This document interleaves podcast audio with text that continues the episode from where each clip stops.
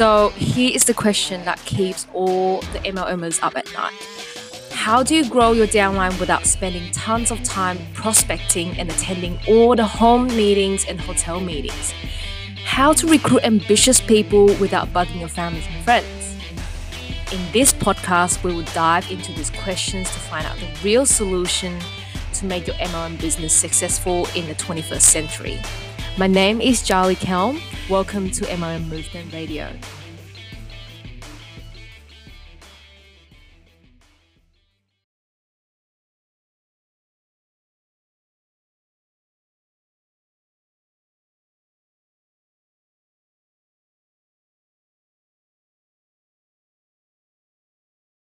Hey, what's up, guys? Charlie here, and I hope you guys are doing well. So, today I've got a guest speaker here, Dobby, who will be sharing with you the two tips on how to increase your conversion in your business. So if you're new to my channel, please hit the like button and hit the subscribe button.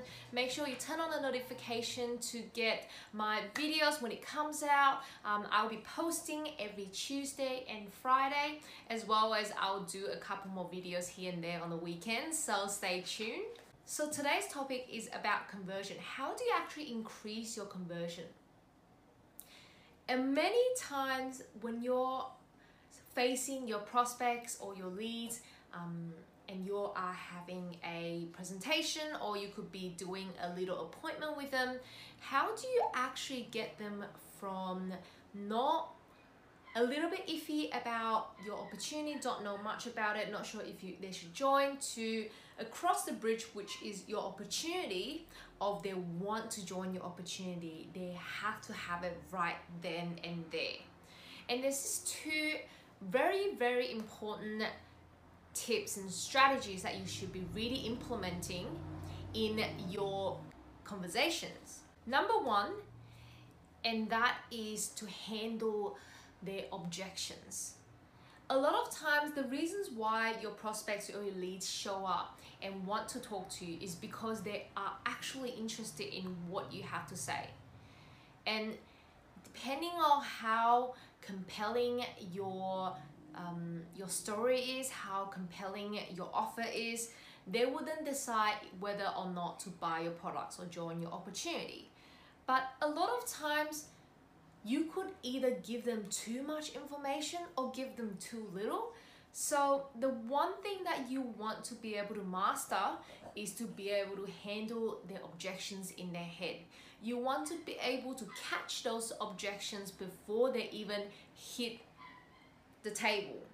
You want to be able to read your prospects' minds without them telling you what they are against.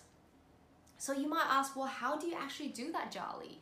That is just impossible. And don't worry about it because back in the days, I was just an engineer who doesn't know anything about you know people skills. I didn't know anything about people skills. I didn't let alone selling things. Right? Like I'm sure that there's a lot of people out there who just don't know how to sell because we were never taught how to sell. So here is that one tip is that one tip that I want to be able to give you guys is handle the objections. There's three things that you want to look at it because those are the most three common questions and objections that they'll have in their head. And number one is that they don't have the time for it. Maybe your opportunity requires, you know, one hour a day, and they don't think that they can scoop that scoop out that one hour a day or they might think that um, they, they might not have the money for it. Maybe they are at a place in their life where they just can't afford to invest in a business. Or the third thing is that they just don't think that they're good enough to grow the business with you. They don't think that they will be a good business partner because they can't see themselves doing exactly what you're doing, which is, you know, you have to be able to sell, you have to be able to understand how to market to the right people, etc., etc. But that is something that you need to be able to feed the information to them before they start doubting themselves or doubting that they can't do it, they don't have the money, they don't have the time. You have to be able to craft stories to actually overcome all those objections, then you need to start writing new stories in their head. The reason why they don't think that they have time there's always a story behind those excuses. I like to call them excuses.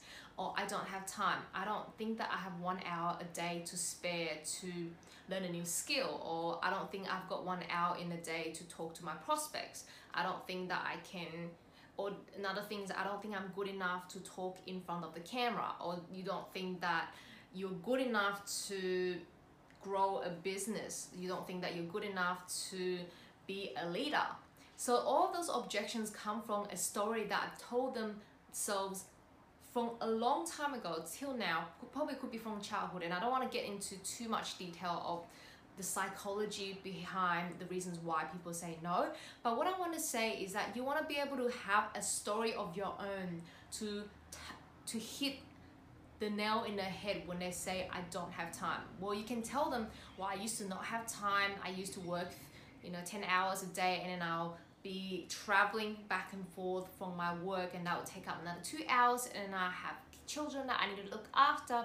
But what I did was I just spend an extra hour while I was on the train to talk to prospects or I'll spend an extra hour um, after my kids go to bed instead of sitting down and watch TV that I actually film myself doing something for an hour a day so all those things can really take down their false beliefs about themselves and start building re- new stories and motivate them. You know, you know, I was at the stage that you were at. You know, I couldn't do exactly what you couldn't do. I, in fact, I was even worse. But now I feel a lot more confident because I was able to knock down that false belief and become a better version of myself. And that is something that you want to communicate to your prospect to, or to your leads while you're having that conversation with them. So the second thing is always ask what your prospects wants. And always ask what they're uncomfortable with. Let's say you get to the end of the session and your prospect just does not want your opportunity. They are not interested. They said no multiple times and but then you know that the reason why they showed up was they were actually interested. So at that point, you can no longer push them to buy your products or join your opportunity because let's think about it. If they are pushed into joining an opportunity, the likelihood of them quitting the next day or the next week is pretty high. So the last thing that you really want to do is to push them into join your opportunity or buy your products. So what you can do instead of pushing them and, and trying to squeeze every dollar out of your every prospect, instead use them as a practice.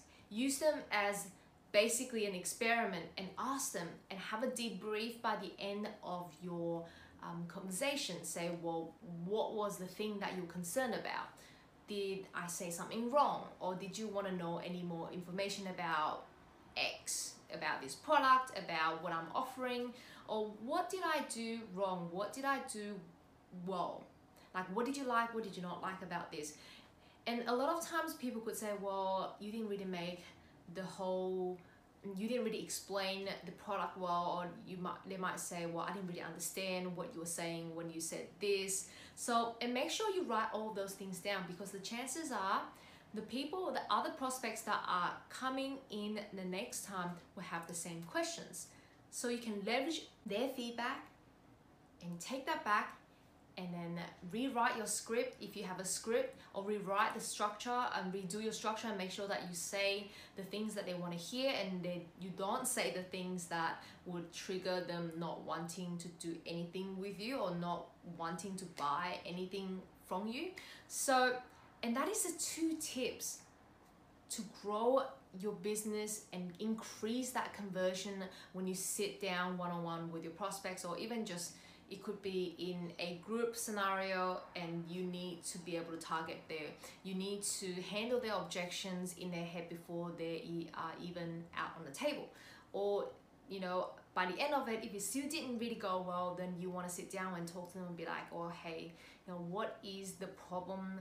Why did you not get excited about this product? Because you know it, and the chances are your product is excellent. But the reason why that they don't want to buy is because the reason the way that you approached it that you didn't you didn't solve enough problems for them to buy. So when you have that debrief session with them make sure that you've been really polite and being kind. Make sure that they are telling you a hundred percent truth.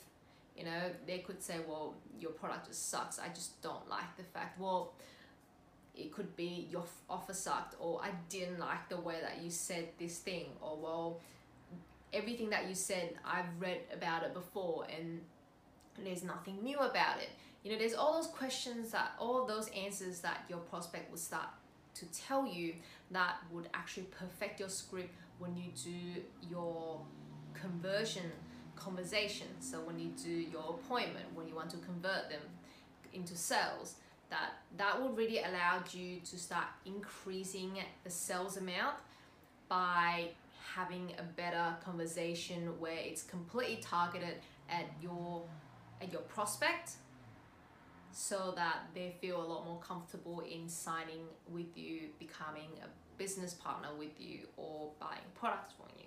So I hope you guys enjoyed this video and I hope you guys enjoyed a little guest appearance from my pub, Dobby. And make sure that you subscribe down below, like and share the video if you enjoyed this. Make sure that you let your team members know as well on how to actually increase their conversion. I hope you guys enjoyed this video and I'll see you guys next time.